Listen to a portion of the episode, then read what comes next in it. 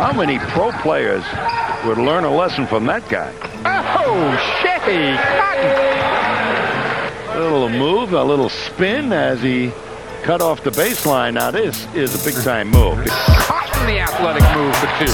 This kid is uh, is doing it beautifully. Cotton for two more. Well, that's a strong move there. One. Oh, what a play by Cotton there.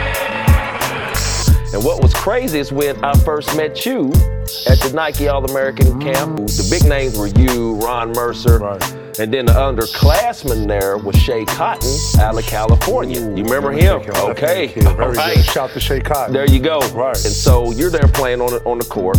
So I just come out there and shoot around with you. So for some apparent reason, I just said check ball. All right, I know you're not gonna remember this, but I do.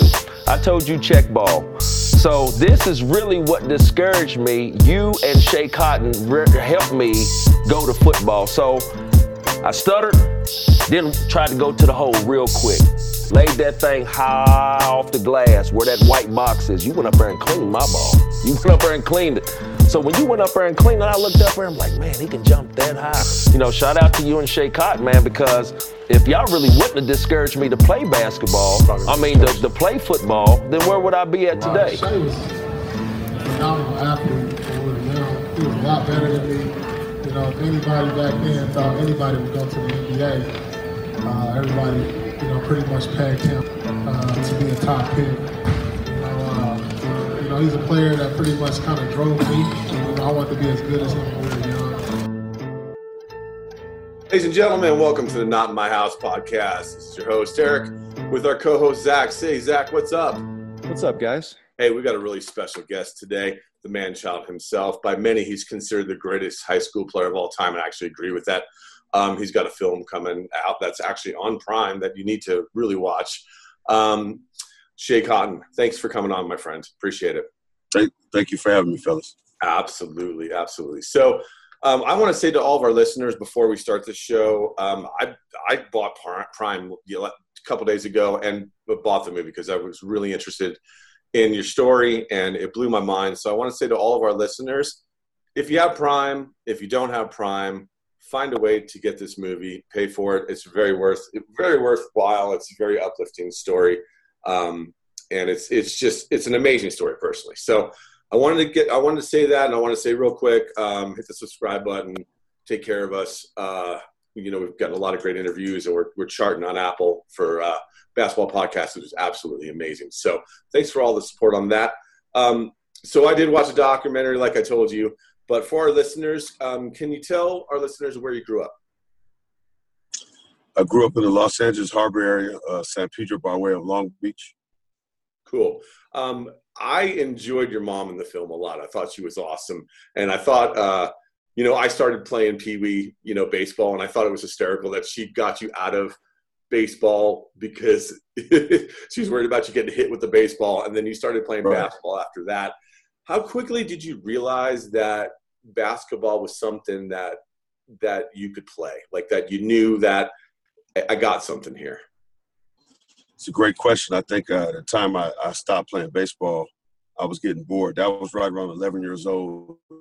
I would always play in the park, playing ball with uh, the older guys, and at school, that stuff like grade school. So always kind of had like uh, an interest in it, but baseball had my heart. So when I started picking the basketball up around 11, it was like a natural feel. You know, I, I instantly gravitated. I had success right away. Um, I was very competitive. Uh, had, had had had an edge about my game. You know, uh, wanted to prove myself. I was eager to learn. I was a, a huge student of the game. I did a lot of studying of former players, guys in my era. You know, and even before me. So I gravitated and propelled pretty quickly. I think by the time I was 12, I, was, I became nationally known on E ESPN, Class of Sports America, SSA, and things like that, and, and things just started to catapult. And you had like right off the bat, pretty much too. You had a decent size on you, right, compared to the other kids you were playing with in your in your division, right? when I started, I was I was a scrawny kid, honestly, and I was I could handle the ball and I loved to pass and I just get my team involved. And at that time, I was like three years younger than a lot of the guys I was playing with in Slam and Jam at that time with Izzy Washington, rest in peace, who passed away. Uh, learned to hone my skills and, and, and get used to the getting rid of the fear factor, playing against older, bigger, stronger opponents, and just relying on my skill set and my, my toughness. Sure, sure. Um, one of the other things I thought was cool, um, I didn't have it, I had it from my dad, but not my mom, is that both your folks seemed very involved with your basketball, which I thought was really cool. Um, I think a lot of people don't even have parents involved or one parent involved, but what was it like and how important was it you to have both of your parents involved in, in, in your basketball? Well, it meant everything. I mean, because at that time we were dealing with a different element growing up in the LA Harbor area. You know, the gangs and the drugs were just rampant. It was at all time high, the crime rate, you know, and it just, there was a lot of gang wars. So, I mean, you get chased home from school, you know, you walk down the wrong block, you know, you might get jumped. I mean, just, I seen people getting shot at. I seen guys get stabbed, you know, different things. Growing up as a kid, I mean, I'm in seventh grade. I'm going to the restroom. Peers of mine are carrying pistols class. So, you know, this is in the early '90s. We're talking about, like, yeah. you know, this wasn't heard of. You know, now today it's normal, the new norm, whatever the case may be. But with social media, I think it's diluted everything. It's given people instant access to popularity and status and exposure but on the flip side of that, it's diluted our, our, our game, and I think our country is being desensitized because a lot of stuff as well. I agree. I want to ask a follow up question on that. Um, being where you were, where you grew up, did you get taken care of and and almost have like a pass as you started getting better and getting national? Did the gangs like start like leaving you alone and being like, "Hey, this is Schea, and you know Schea's got this chance to get to the NBA"? Did you did you kind of get like that pass where you were like kind of not messed with? Is that correct? Maybe? Great, great question. In my area, in my area, for the most part, you know, but when you go outside the area, it's a it's a big issue. I mean, LA's got over almost about 500 street gangs, so wow. You know, you you figure if you go to the wrong gas station, it could be fatal. I mean, if sure. people think this is like, you know, uh, glamorized and Hollywood and stuff, people that aren't from here, but when they come out here and you know you're naive. I mean, sometimes you get caught in situations because it's a much different city when the sun goes down compared to when the sun is shining. So, you know, for me, basketball was my my safe haven. It was a sanctuary. I laid everything on the line because I wanted a better life. I didn't like stuff that I was seeing sure. in the street and stuff that some of my family members were going through who were actually in the streets at that time. I got a chance to go visit them in prison and and see certain things and it kind of it probably kind of kind of made it almost a real reality. I'm assuming. Absolutely. it Was, for me, I, I, was I was the biggest thing in LA next to Magic Johnson in '95. Yeah, and uh, it, sounds like from where you came from, um, it forced you to grow up fast. That's what it sounds like, and I think that you weren't just mature as far as your physical presence on the court, but I feel like also mentally you were a lot more advanced than everybody else, and I think maybe from where you come from has a lot to do with that. Um, you mentioned that you were a student of the game and that you watch a lot of film. Was there a certain player that you really tried to emulate your game after, or who are the guys that you really studied to try to take away from them? I think uh, it's a great question. There was a lot of guys that I gleaned from, and I took parts of their game, different moves and stuff. I'd watch Lawrence Moten at Syracuse. I'd watch Ed O'Bannon at UCLA. You know, uh, I watched a lot of my brother's games. I went to his games, so I pick apart different little tricks and of the trade, how to get up without the basketball, when you get the ball, when you're getting pressured in triple threat, how to create space, you know, when you're double team, how to split a trap, still be able to get through to get your shot off, you know, just be able to play through contact, learn how to finish at the rim, you know, when you receive the bump and stuff like that from the opponent and still finish plays and, and, things of that nature. But you know, I love to watch basketball coming up. We had great teams. You know, UNLV running Rebels. The Syracuse had great teams with Billy Owens, Derrick Coleman, Red Autry. You know, guys like that. Uh, Dave Johnson. Um, tons of guys. LeRon Ellis, who went to Mater Dei, as well as myself. You know, I watched the Arizona teams with, with Reggie Geary and Khalid, Khalid Reeves and guys like that. Uh, Chris Mills. You know, back to the LA with Harold Miner at USC. I mean, we had really good basketball to glean from. So every game that I played was filmed. Thank God my father shot a lot of the footage. We own all the content in the documentary. So after every game, I would go home and I would analyze my, my tape and look for mistakes that I made. And then I write them down. And then I review it after I finish watching my game. So going into the next day in practice, I had something to glean to. And then in the games, I wouldn't be making the same mistakes game in and game out. Right. Yeah, if and if you had one of those players or any player really that you think plays the closest to your style, who would it be? Because when I when I watch you play, there's really no one like you. I mean, it really seems like you were a pretty rare style of basketball. Yeah, thank you. It's great assessment. I feel like I'm a hybrid, man. It's you know, they say you're undersized, this or that. Look, I was a basketball player. Just put me on the floor. We make things happen. They compare me to Barkley. I think that's a great. Uh, um, anybody in the in the most recent years, I would have to say uh, LeBron James and Zion Williamson would be the two, just because of their physical prowess as well as their athleticism and their their uh, their quickness, you know, the explosiveness. Right. Yeah, we, me and Zach were talking about that too. We were trying to after we both watched the documentary. We I, we both watched it twice actually, and we were trying to think of who you, who you reminded. You know, and I I see a little Sean Kemp in there you know, with your explosiveness, like like okay. like uh like Sonic Shawn Kemp. The Rain Man. not That's like right. Ma- the Rain not Man. like not like Orlando Magic Shawn Kemp. right, like right. Sonic Shawn Kemp, right? Um, right. The Rain Man. There you go. Right. So we uh, we saw a little bit of that there. Ed, O'B- Ed O'Bannon for sure. Harold Miner for sure. Um, but yeah, the explosiveness is the first thing that I noticed right when watching that documentary.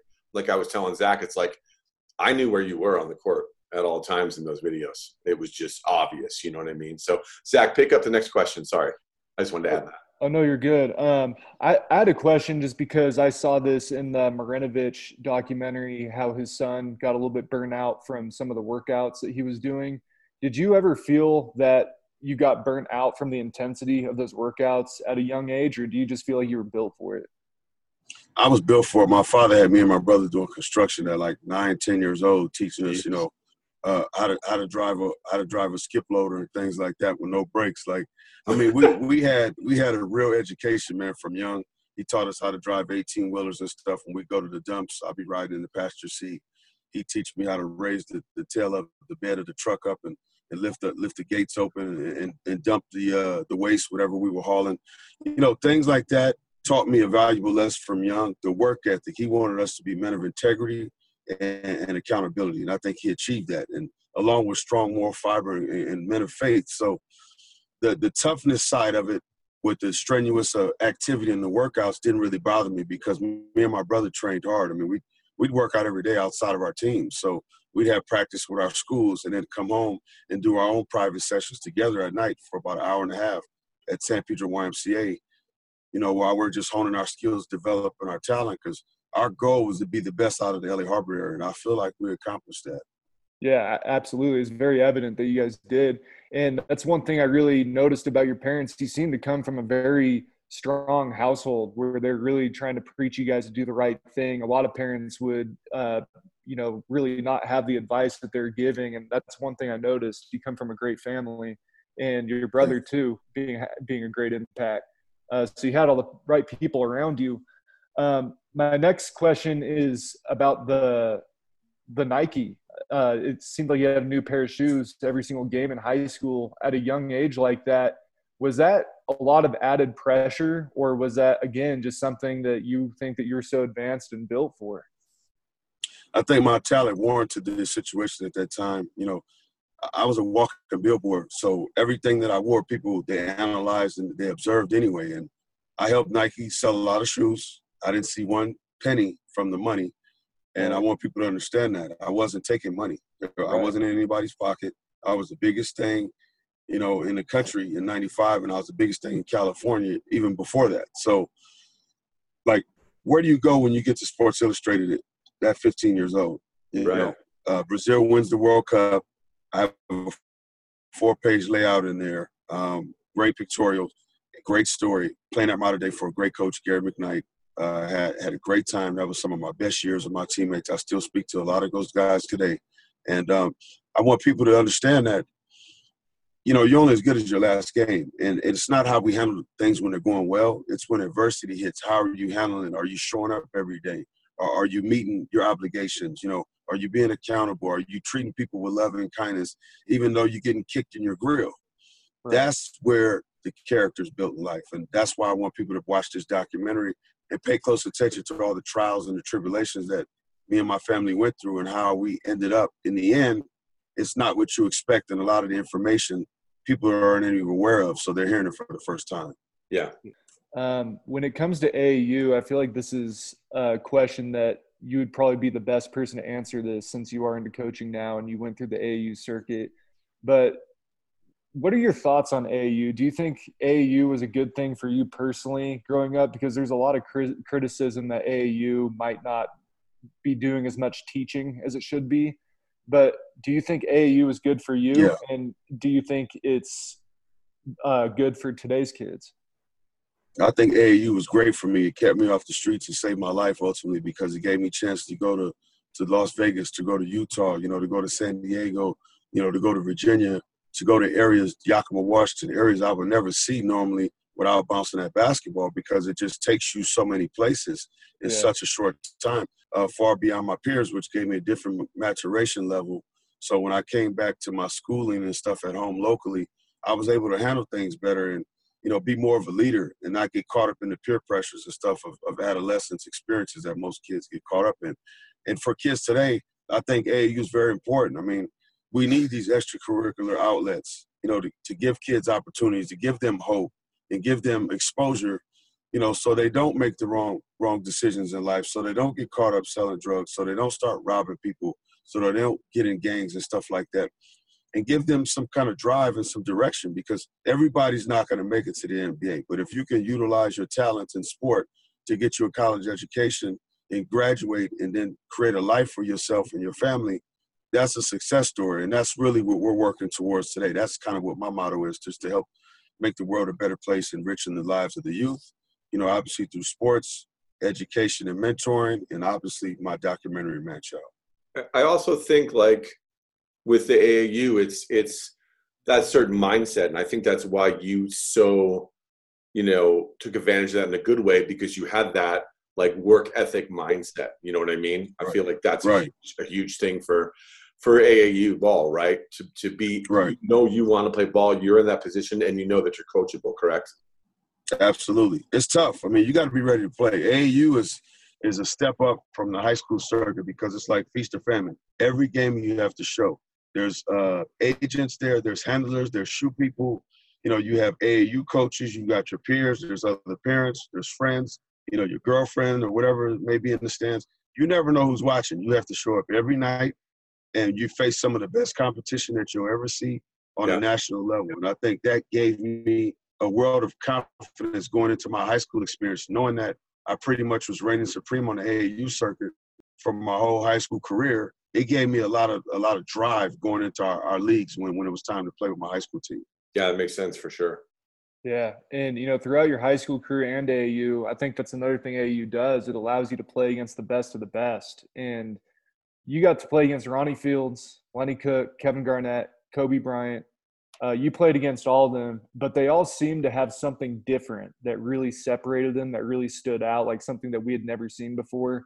Um, out of all those guys, who was the one guy that wowed you? But also, what do you think was the most unique thing about your skill set that really jumped out? Great question. Um, out of all those guys, I wouldn't say anybody wowed me. I think I just was really impressed with the way uh, KG approached the game and what he brought to the table. And I think his career's spoken volume for obviously what I've seen that, that pretty much validated that. He was special. To me, he was uh, he was past a hybrid. He was like an anaconda or something, man. I mean, he was out there rebounding the ball, blocking shots with one hand. I mean, just bringing it back in like this, yelling at the wall. You know, he's jump hooks. He's shooting mid-range shots. I mean, he could handle the ball. He was athletic. He had a huge motor. You know, Stephon Marbury was another guy watching as a point guard playing against him in high school. You know, we both went went head to head. We were core MVPs in the Torrey Pines Classic down in San Diego. I think I had like 37 or 38, and Steph had like 35 or something like that. But uh, I mean, he was shooting for threes from almost half court. His moves were crisp. You know, he was tough-minded. You knew he'd be special too. But um, I think at the end of the day, my my game was what separated me. I think was my first step. I had one of the quickest first steps. I had a 41 inch vertical leap. You know, my drive and my hunger was like a pit bull off a muzzle. So it, I wasn't gonna back down. There was no fear factor there. Like you know, I grew up tough. I mean, I had to play against my brother. He was Big West Defensive Player of the Year before he got drafted to the Seattle Sonics. And um, I knew when I could start getting buckets on him, I was on my way. So I, I gleamed to him and then add to it watching footage and then testing myself against the best players in the country. Yeah, and talking about the best players in the country, uh, Paul Pierce said in the documentary that you were that he considers you his biggest rival. Did you ever feel like you had a, a big a rival, or I mean, were you just that much higher above everybody in high school? Uh, but I mean, did you have a rival?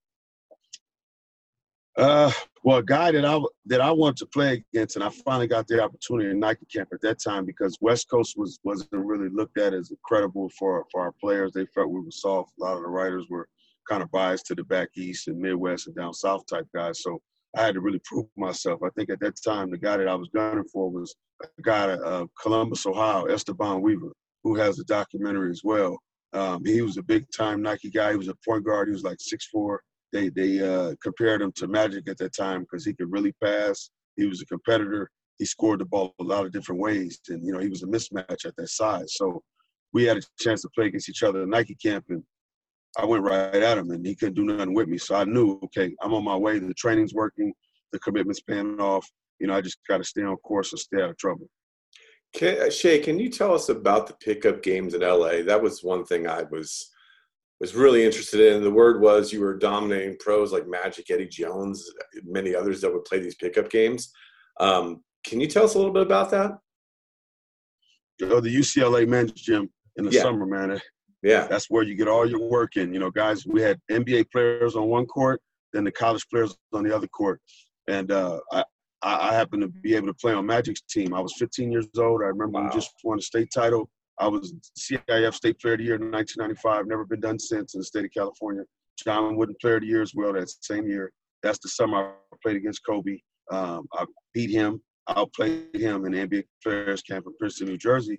And I would always go up to the men's gym at UCLA to test my skills against the NBA's elite. I mean, Jimmy Jackson in his prime was there. I played against him. Kenny Anderson, uh, Eddie Jones, Grant Hill, you know, I played with Magic on his team. He he didn't have anybody on his team that wasn't in the NBA first and foremost. I was the only guy, let alone an amateur, but a guy that wasn't in the NBA that was playing on his team on the NBA court in '95. I mean, I'm 15 years old. People need to understand this how, is a big deal. He, you know, and the things that happened in my career were out of my control. I did everything I needed to do to succeed in my mission, but some things happened that weren't supposed to, and it and it turned me into a different player as well as a different person long term as an adult.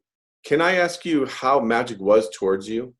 Was he a cool guy? Was he was he hard on you because you were 15? Um, what was right. he like? Nah, he was cool. I mean, he, nice. Magic knew he knew already that I could play, so it was just a matter of me being comfortable around him and, and, and his peers, and them, you know, accepting me. And when they saw that they could give me the rock, I wouldn't turn it over. I'm either making a play or, or, making a play for a teammate, they they start to develop confidence and trust in me, and I think that's what developed the bond. And you know, I would grow up watching Magic at the LA Showtime era, some of the best basketball I'd ever seen. Sure. I fell in love with him as a professional. You know, his charisma, his character, his integrity, along with his work ethic and his and his his desire to win. Let me ask you one more question about that, if you don't mind, I'll turn it over to Zach. Um, tell me what it was like when you went home that first day after playing with Magic Johnson.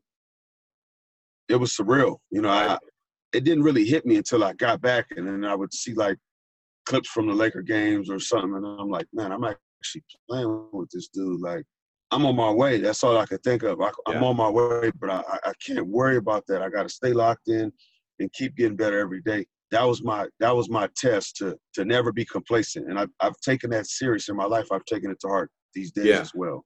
Yeah, I mean that happened. I mean, I couldn't even imagine being 15 years old and playing ball on the same team as Magic Johnson and then going home.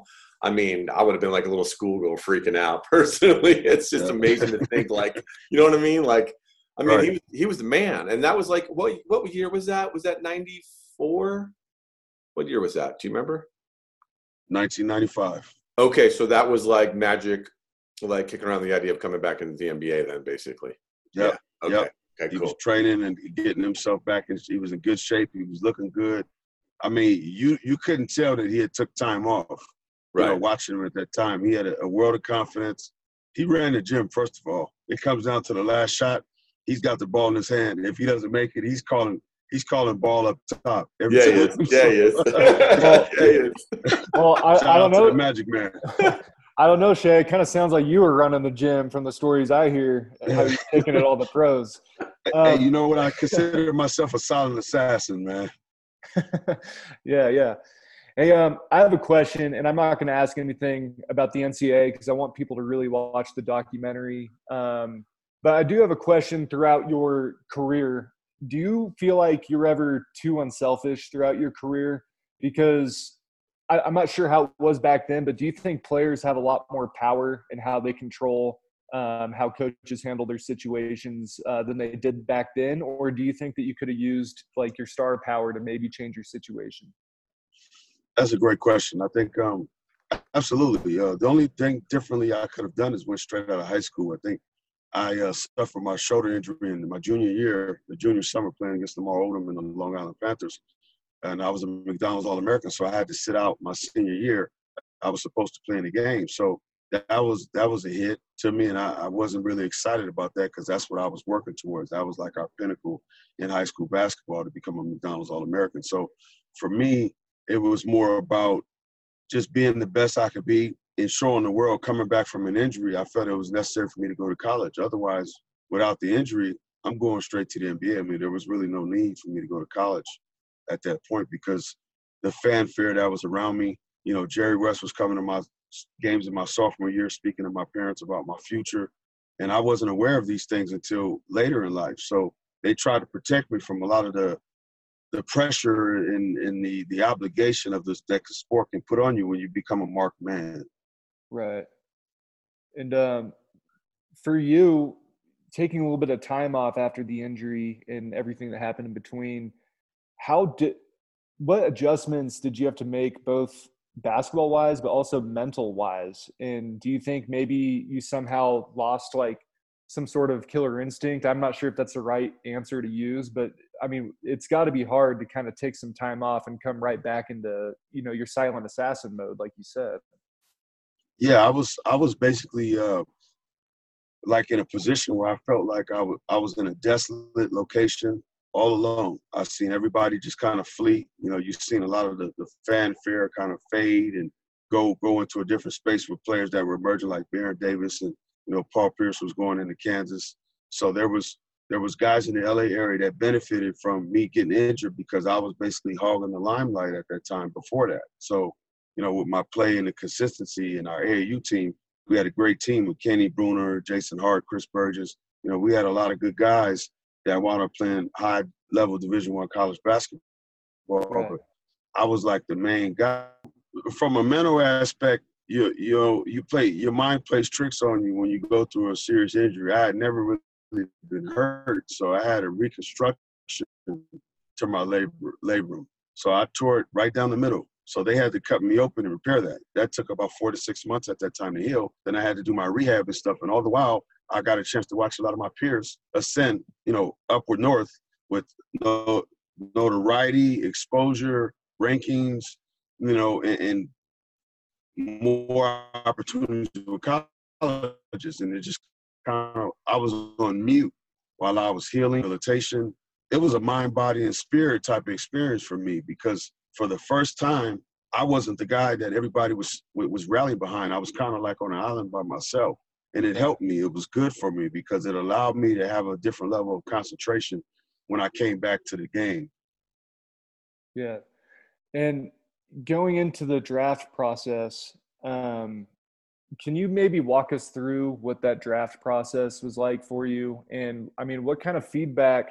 I mean, were you getting any any feedback at all from scouts on maybe what they felt your weaknesses on or what you needed to work on, or was it just a complete utter shock that you know the draft process played out the way that it did? Yeah, it, it, it was a shock. You know, uh, the 99 2000s when I came out of Alabama to go into the pre-draft. I was there with the likes of Dan Langhi, Mike Miller, Jamal Crawford, Daniel Harvey, uh, a lot of Jason Hart, a lot of my peers growing up, Justin Love, uh, Kenyon Martin. You know, it was a really strong draft, and I was told I'd be a mid first round, mid mid late first round pick. So that's guaranteed money. I felt pretty good. Um, my my agent at the time was Steve Kaufman, who had offices in Malibu, Philadelphia, I believe New York, Chicago, and uh, he had a lot of middle middle guys in the league, and he had spoke to teams, and he felt pretty confident about my chances. So there was there was a, a quiet confidence there going into the NBA draft experience. So to sit there and watch it and not get my name called after my body of work, it was like a slap in the face, and it was a humiliating experience. I mean, I cried like a little baby that day. So, but that that that that day turned me into a man. You know, it, it just showed me that I was going to do whatever I need to do to not only succeed, but but to to have the right to work and make money playing basketball, and um, you know, for myself and my life, and to be able to help others. I think today what I'm doing is more special than what I did even on the basketball court because I'm able to to breathe life into kids all over the country from my experiences that I've had, good, bad, and indifferent. That's going to help make them better people. Absolutely. Absolutely. Totally agree with you. You know, the thing that was weird for me, Schea, if you don't mind me commenting, it's like you have Orlando that's interested in you, and then I believe it was the Timberwolves, right? And you're supposed to go first round. I have no idea why they Right. did not take a second round flyer on you. Like, like, okay, What- you don't go in the first. Why not the second? I don't get it. They did a European deal that was already worked out. Both of those teams had guys they were looking at um, that were from Europe, and these Uh, deals had already been worked out ahead of time. So I got caught up in a draft where it had the most foreign players that the NBA had ever seen at that time, and that's when the NBA was pretty much going international. yeah, where they're bringing guys in from different countries, you know, and, and to create that that that uh, stamp and that kick money there as well, which I understand on the on the business side of things. But there wasn't 50 guys in the draft that was better than me. So Right. you know, they whether I got drafted or not, the people are going to speak for me, and I'm fine with that. You know, and it's, it's a great point that you bring up with that too, because like you know, you got Drazen, you got uh, Toni Kukoc, you got guys that are doing it, and then everybody. You're right. Everybody started taking flyers on Euro guys in the second round. You're totally right. Um, and then of, of course Dirk comes in in '98 too. But you're totally right about that. I didn't even think about that. So that's a really good. Uh, it's a really good point you just brought up. Um, so you get a summer summer league invite. They see you up close. Um, what feedback were you getting from teams, and, and what did you what did you think that you needed to work on to get into the league? Because I mean, obviously, I'm baffled you weren't in the league in that draft. Um, is there anything that you were getting like, hey, you need to work on this a little bit more of that from the from the scouts and some of the teams in the summer league, or no? Well, to be honest with you, uh, I think my best opportunity was with the Clippers with Dennis Johnson, rest in peace, when he was coaching there. Um, I was in camp with them because uh, the workouts that they had at LA Southwest College, I was invited to, and they had Quentin Richardson, Corey Maggette, all their their young talent that that was on the, the roster, and they were in the workouts as well. And we were just getting ready for a summer league opportunity, and I was a free agent, so we're playing one on ones, and we're doing like post up drills and, and guard stuff. Then I was scoring on everybody in front of me. I mean, they couldn't stop me. And then I was locking my guys up that I was guarding. So Dennis Johnson started to get intrigued, and he, he brought a chair from the half court sideline to underneath the basket where we were where we were playing at, and just started watching the uh, the training. And he'd start talking smack like, "You guys can't stop this guy. This guy's not even under contract. He, he's not even. We're not even signed. We're not even signing him yet. You know, you guys can't even stop him." So I, just kept working and working, and finally he pulled me to the side. A couple of days later, Dennis told me, he said, "Look, I'm bringing you to summer league, and um, we want to give you an opportunity. You're athletic, you're tough. You know, you're from here. Uh, I know your your pedigree. We want to give you an opportunity and see see how it works." And uh, went in the summer league. I was very confident. Went in there and played well when I got an opportunity. And he pulled me to the side after one game. We played against Seattle Supersonics with Flip Murray, uh, the guard, former guard from Philadelphia, who was, who was a tough player. And uh, I think I had like 18 and seven in like 10 minutes off the bench. And he said, if I'm here, I'm going to sign you. And they fired him the next morning. So I oh think. I had bad breaks in my Yeah. career Yeah. at the wrong time. If I had the same opportunities the next man, we don't have this conversation. But that's neither here nor there now. You know, um, when, when I was on top, there was nobody better. I had a lot of fun. You know, it comes to an end for all of us someday. So, towards the end of my career, I was thinking about what could I do that was bigger than when I played to help people. And I feel like I'm operating in that space now. So Right on, right on. that. Hey, um, can you walk us through this, the experience overseas? Because it looked like you produced good numbers for a few seasons, averaging 27, 7 and 4, 56 um, from the field and 36 from from three. Were you getting positive feedback during those times? I mean, you had to have been, right? Yeah, I was I was communicating with the agent, you know, year in and year out, different teams and stuff. But it's tough when you go international you have to be put in the right situation. They have to showcase your talent. You can't go in and they just want to use your your fame and your status and then put you on the bench. You know, nobody really in Europe could guard me either. You know, and I'm not being I'm not being a person. I'm not uh, flamboyant and braggadocious. No, no, no. I'm not the type of guy. I let my right. game speak for itself. Nobody could guard me in Europe when I played. I played against Maccabi Tel Aviv. I had 19 against them in like 10 minutes too.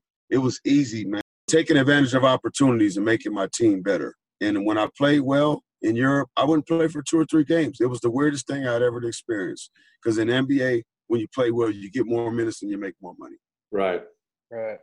Um, I, have, I, have, a question for you, Schea. Um, you grew up in an era where there's no social media at all, but I feel like with the impact that you had and just your presence in the gym, I feel like the internet probably would have exploded.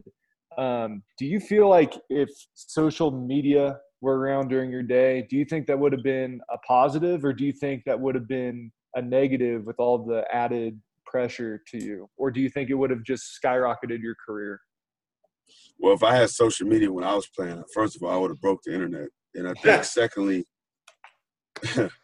it, it, it, would have been ugly because they would have, you'd see the footage. I wouldn't have to do a lot of talking because we have way more footage that I couldn't retrieve yeah. from, you know, the likes of the NBA, the likes of ESPN from some of the games that I played against some of the guys that made it to the NBA when I was better than them at that time. So having all that content brings color to life and there's less explanation explaining you have to do.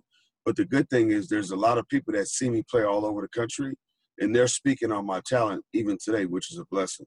Yeah, absolutely. And um, I feel like the social media for sure for guys like LaMelo Ball or you know Zion Williamson, it really worked in their favor. I feel like it, that could have been the same for you.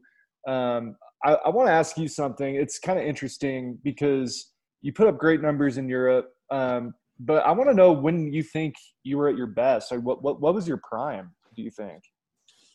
If I had to say, you know, when I was at my best, would be in high school. You know, my best years um, as a player and being a part of a real team was in Mater Dei 94, 95.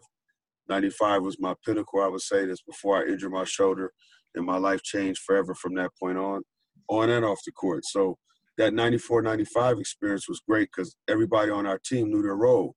And right. Coach McKnight was a no nonsense type of coach, you know, a story tradition. We're USA Today top 25 every year. We have a national schedule, a Nike contract, Gatorade contract. I mean, it's just great experience. I still have lifelong relationships with a lot of my teammates. I still talk to my coach Gary McKnight, you know, pretty much monthly, and I try to try to support the team from afar because I'll always be a monarch, you know, and it's it's in you. Once you go through that and you you lay it on the line and you shed blood for that school, it's like nothing else. I mean, it's like a college in California. I mean, you see the following you you see the stickers on back of cars all up and down the freeways. Right. And um, you know, one one thing I really respect about you is to be able to come back and still be involved with basketball after everything that you've gone through in your career.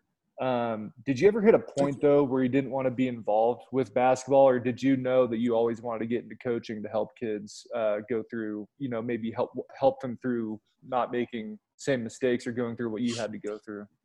That's a great question. Um, yeah, towards the end of my career, I knew that I was going to retire right around 30. My daughter Chloe was being conceived. She's 11 years old now, so I'm 42. So right around 29, going into 30, I was retiring. I thought to myself, I want to do something greater to help a lot of people, you know. And um, for for me, that it, it was it was just about the retirement was what do I do next after I'm done playing. I think a lot of guys have a tough time transitioning but I think the fact that I had so much adversity, it was so hard to get my eligibility to finally be able to play in college, taking two years out of my career from high school to college, and then having my pro career bouncing from country to country, it, it, it gave me a different drive because I was displaced from my peers. I mean, when people see the documentary, I've got Elton Brand in there. We've got Tyson Chandler. We've got Metta World Peace. We've got Paul Pierce. We've got Baron Davis. I've got Dorell Wright. You know, we've got guys, Eric Chenowith. All these guys play in the NBA. And all these guys are my peers. Some of them younger, some of them around my age. But I was the guy that everybody was gunning for. So what I what I explain to people about this documentary my life, it's very important for kids to watch and parents to understand because if it can happen to me, it can happen to anyone's kid. And the reason why I put this out is so we can avoid this happening in the future to anybody else.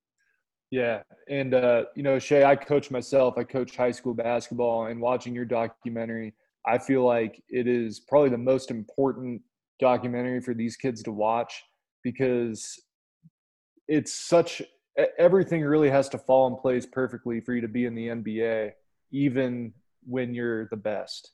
And uh, I think watching this documentary is so important for both parents and kids. Uh, I'm going to make sure every single one of my players watch this documentary. I appreciate that. And, you know, just spread the word as much as possible. It's available right now iTunes, Amazon, all platforms where you can purchase movies and you can rent it as well. So don't hesitate. You know, spread the word, watch it, tell a friend, enjoy it. You know, let's have some dialogue because uh, my life helped a lot of people the way I was recruited. You know, now with the bill, Senate Bill 206 that was passed with Governor Gavin Newsom, with LeBron James administrating this with the Fair Play, Pay to Play Act, I'm most likely going to be a spokesman for that because I was one of those people that was exploited at a time when we weren't able to be compensated like kids are today with the outside sponsorships and things like that. Uh, that's great. That's absolutely great news. Hey, I have a question about your coaching. I'm a music teacher, so not basketball related, but music. It's the same thing. I've I've gotten plenty of kids away from drugs and turned plenty of kids' lives around, and and seen my students do things I never got to do, which is amazing. Like play huge arenas and go overseas. It's it's unreal. Um, nice. and, and, this question is going to sound kind of funny, but but I, I, really want you to hit on this for the listeners. Um, how do you think your career helped your coaching?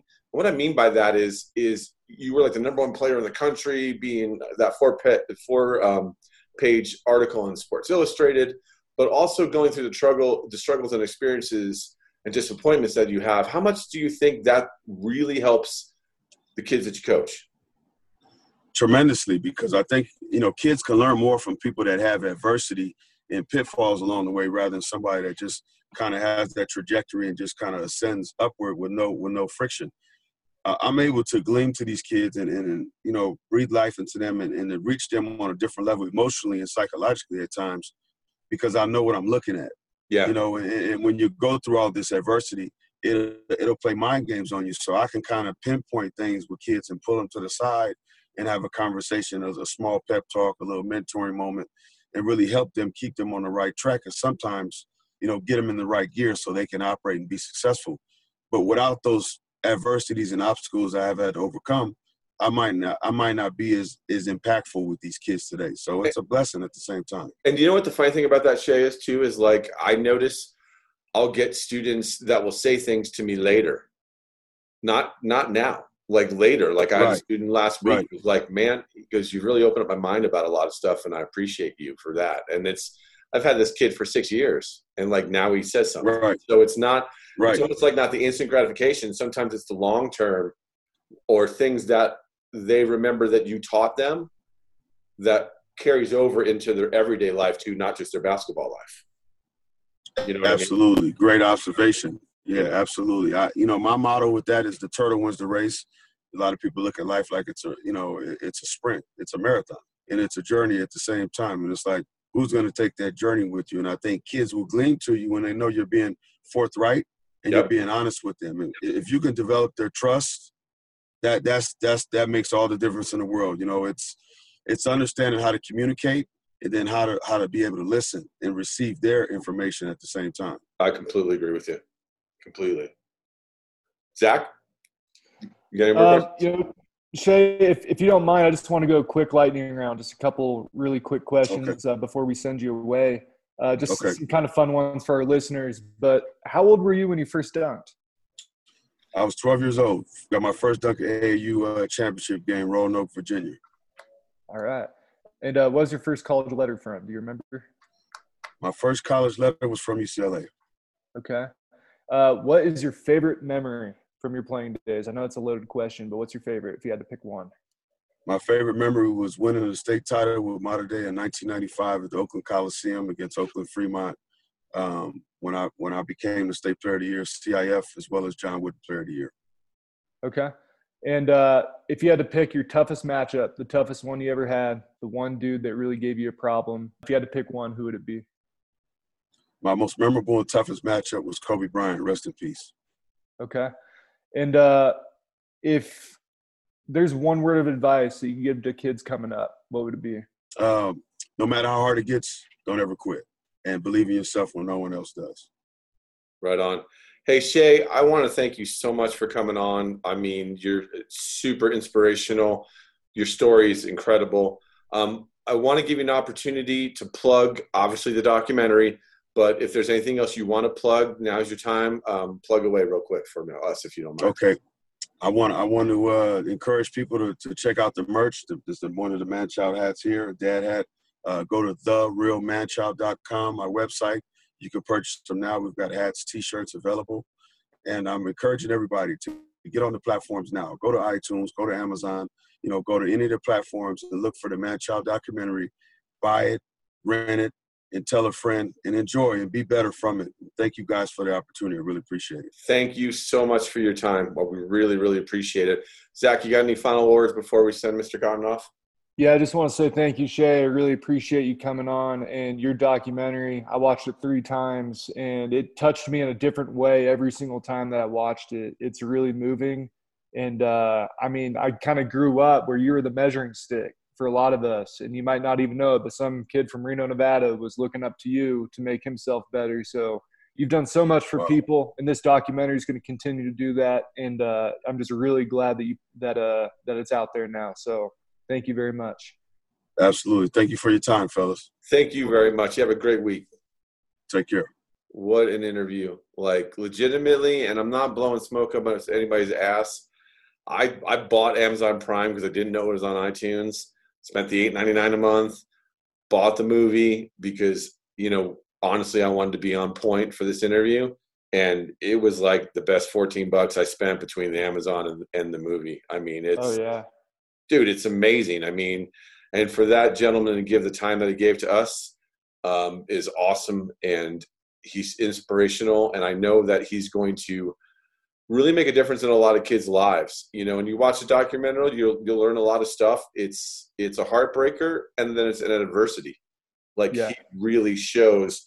Like, I mean, imagine you knowing you should be in the NBA, but imagine you playing against Hall of Fame players that were just high school kids, like your Paul Pierces, your Kevin Garnett's. He dunks on Kevin Garnett three times in a game. Kobe Bryant's I mean, he, you know, Baron Davis. I mean, you name it, you name it, name. I mean, look, Kobe's going to be going to be uh, a he's going to be a Hall of Famer. So is Kevin Garnett. So is Paul Pierce. There's three guys right there, and you're dominating, and you don't get the opportunity over and over again.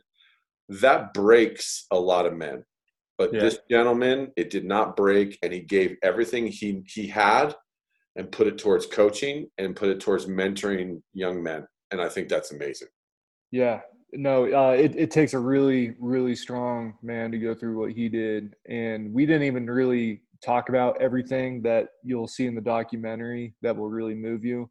But I, I don't know if you're like a spiritual guy, but if you are, it's like God chooses somebody that can handle that and he chose the right person that could handle that and that will says i think Schea will be the one to bring up the next you know big player yeah. to the league I, I think he's 100% right that he's going to be that guy that helps bring you know get these guys uh, i believe it. look at his attitude just with us. Yeah. You know what i mean? He was just super cool super chill. Like we were right at his level. He didn't talk down to us. He was just you know he said great question a lot of times and and you know he made it very comfortable to interview him. And you can just tell by his attitude with us you could tell he's just killing it with the kids. You can oh, tell oh, yeah. there's so many of those kids that look up to him. Like you know, he's an inspiration, man, and he's definitely worth watching. It's it's definitely worth getting that documentary. Uh, Manchild, it's really easy to find. It took me two seconds to find on Amazon, and I'm Yeah. not technically great with those sites when it comes to movies. But uh, I found it in like literally two seconds, and and man, what a great! I mean, your mind is going to be blown. I promise you when you watch Yeah. this documentary. Um, just even in the footage, Oh my god. like, dude, he's four, he's 14, dwarfing everybody, and he's just killing it.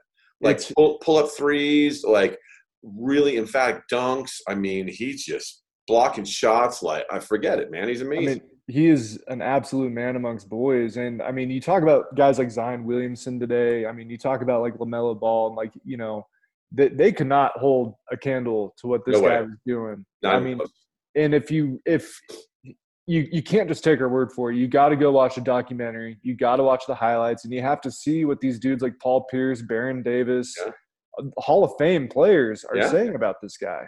Randy Moss. People Yeah. forget Randy Moss is a two-way player, and he played with Jason Williams, right? They forget that.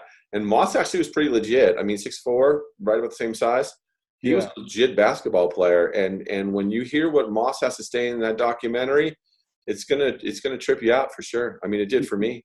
You, yeah, you, you know what stands out to me the most though uh, about this documentary. I'm not going to give anything away. It's just a, Yeah, yeah. Is what a great family he comes from. Absolutely. Like, just with the way his parents are bringing it up. I mean, his family did all of the right things Yeah. to make to help this guy succeed. He did all of the right things to succeed. I mean, you can tell. Like, look how um, pleasant and educated he sounds. And Yeah. um, His I mean, brother. Yeah, like it's this is not somebody that was getting in trouble. No. This is somebody who's a very well educated, uh, pleasant person, and it's just um, it, it's mind blowing that It- this that the circum uh, the circumstances that he had to go through. Yeah, and I think you know what. Let's bring up another good point. Without his family, that's a tough thing to, for him to to overcome. Yeah, Like his mom, dude. His mom is just. Wait until you see his mom in the movie. She's amazing. She is. Dad, yeah. dad's like the, the the strong silent type, not a lot of words. Brother, you can tell is the brother that's got his back no matter what. You know, it's it's it's you look. It's a great family, and because it's a great family, Schea's where he's at right now. yeah. You know what I mean? Just from what he told us in the interview, when you watch the documentary, you'll know. Um, man, anything else you want to talk about? I want to do. I want to read out another review because we've been getting some more reviews again, which is amazing. But is there anything you want to uh, chat about real quick before I pull up the review? I mean, I could go on and on about Schea, but I'm not going to because I, I really want people to watch the documentaries. So I'm just going to say it again. Go on Amazon Prime, search, search Manchild. It is so worth the eight, nine dollars, whatever it is. It's so worth it. I guarantee you're going to watch it more than once. I guarantee you that. Oh, hands down, hands down. I mean, it's I, I definitely watched it a couple times for sure. It was, and not even research wise, I just did it because it was amazing. You know. okay, so here's one. This is a good one. Good basketball talk by Doctor Free Throw. Um, the tributes to these players and coaches shown at the start of these episodes are very nice, and it shows a generous amount of respect.